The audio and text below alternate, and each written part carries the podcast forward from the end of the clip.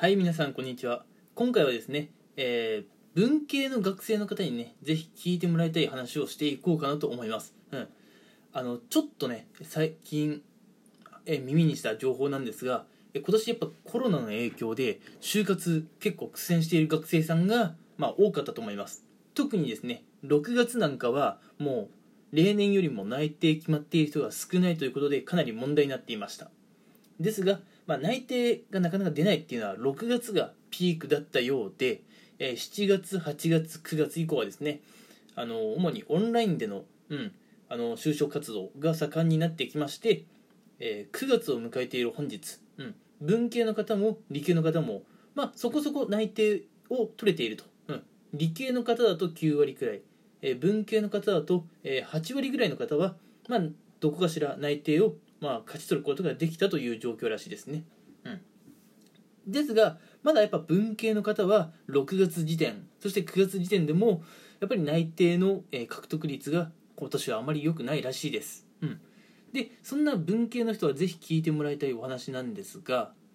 えー、もしね文系の人でも、まあ、今後伸びしろがあると言われている IT 業界、うん、もうこの手の話は私も何回もしてきましたが IT 業界に、え進みたいという方がいましたら、えその方はね、え、私は SE、システムエンジニアという、え、職なんですがそちらの方を、まあ、一応お勧めしておきます、うん。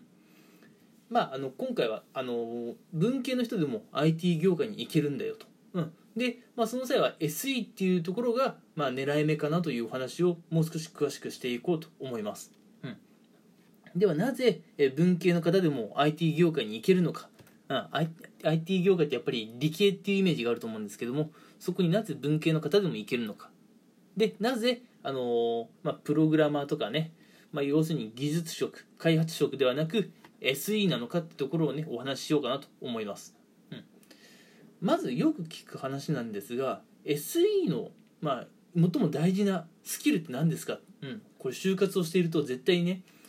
あの会社の方であったり OB 訪問でほぼほぼ間違いなく聞く定番中の定番の質問だと思うんですが、うん、SE に求められるスキルは何ですかというふうに現場の方に質問するとほぼほぼ、うん、コミュニケーション能力略してコミュ力が、えー、SE は大事ですよと言われるんですね、うん、でこのコミュ力っていうのはまああの別にね大学に通わなくても手に入るものですよ、うん、日常的にまあ、人と話すのが好きだとか、まあ、あの家族とねこまめな連絡が取れるとか、うん、そういったことも全部コミュニケーション能力ですから、うん、なんで家族や友達と頻繁にねあの連絡をまあ取ることができる、うん、大事なことはちゃんと家族で情報共有できるとかそういうことさえできていればはっきり言って SE にはなれます。SE に必要な能力を満たしています。SE に必要なそのコミュニケーション能力ってもっと具体的に言うとどういうことかっていうと、うん、あのほうれん草ができればいいんですね。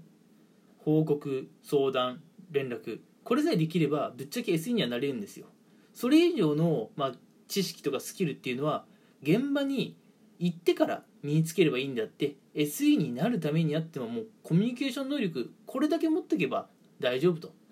言ってもね、まあ、正直過言過言じゃないんじゃないかと。思っているので、うん、なので SE の方ならあ SE を目指すんであれば、まあ、文系の方でも全然狙い目としていけるというお話なんですね。うん、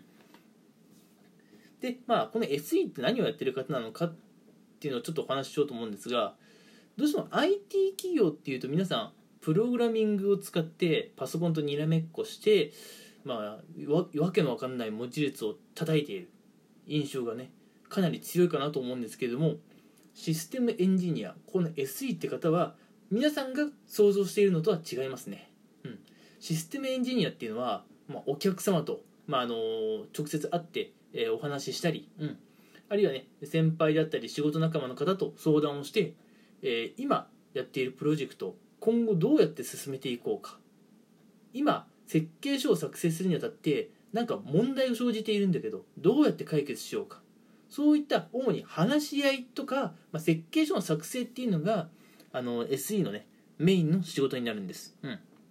なのでぶっちゃけ大学に4年間通って専門的なスキルここで言うとまああのプログラミングを専門的なスキルと呼ばせていただきますがぶっちゃけいらないです。SE をやるっていうそれだけなら。プログラマーをやる上ではあのプログラミング能力ね必要なんですが SE をまあやるっていうことであれば特に専門的な知識とかは必要ない。必要であれば入社したからで全然間に合うと、うん、なので、えー、文系にね在籍されてる方でも IT 業界は全然狙えて IT 業界で、まあ、もしお仕事をするんであればそのシステムエンジニアというところは狙い目ですね、うん、逆にあの文系で IT 業界狙いたい。よしじゃあプログラマーになろうとなるとうん内定は出ないでしょうね、うん、だってあなた何もできないでしょっていうふうにあの面談の場で言われてしまいます。言われてねしまいますから、うん、なので、えー、繰り返しになりますが、えー、IT 業界に進みたい。けど私あの文系だからなというふうに悩んでいる方は SE という、えー、職業を視野に入れれば IT 業界の進出というのがねものすごく現実味ある話になってきます。というお話を今回はさせていただきました。ということで、えー、ぜひね世の中の文系学生の皆さん聞いてくれと、うん、これからやっぱりまだ IT 業界伸びます、うん、IT 業界伸びるので、うん、もし IT 業界に進みたいという気持ちがあるのであれば私はシステムエンジニアという職をあの、まあ、狙い目にしてね就職活動をすることをお勧めします。はい。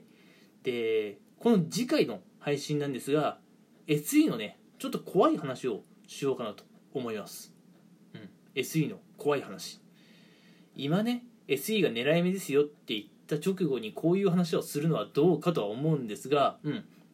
やっぱりね SE がおすすめですよ。SE が狙い目ですよって、まあ、僕が言ってしまった以上やっぱそのいい面だけではなくてね、うん、あのこれから需要があるっていういい面だけではなくてしっかり悪いところを話すのも、まあ、僕の責任かなと思うので、えー、この後ね SE の悪いところ恐ろしいところを、まあ、ちょっとお話ししていきます。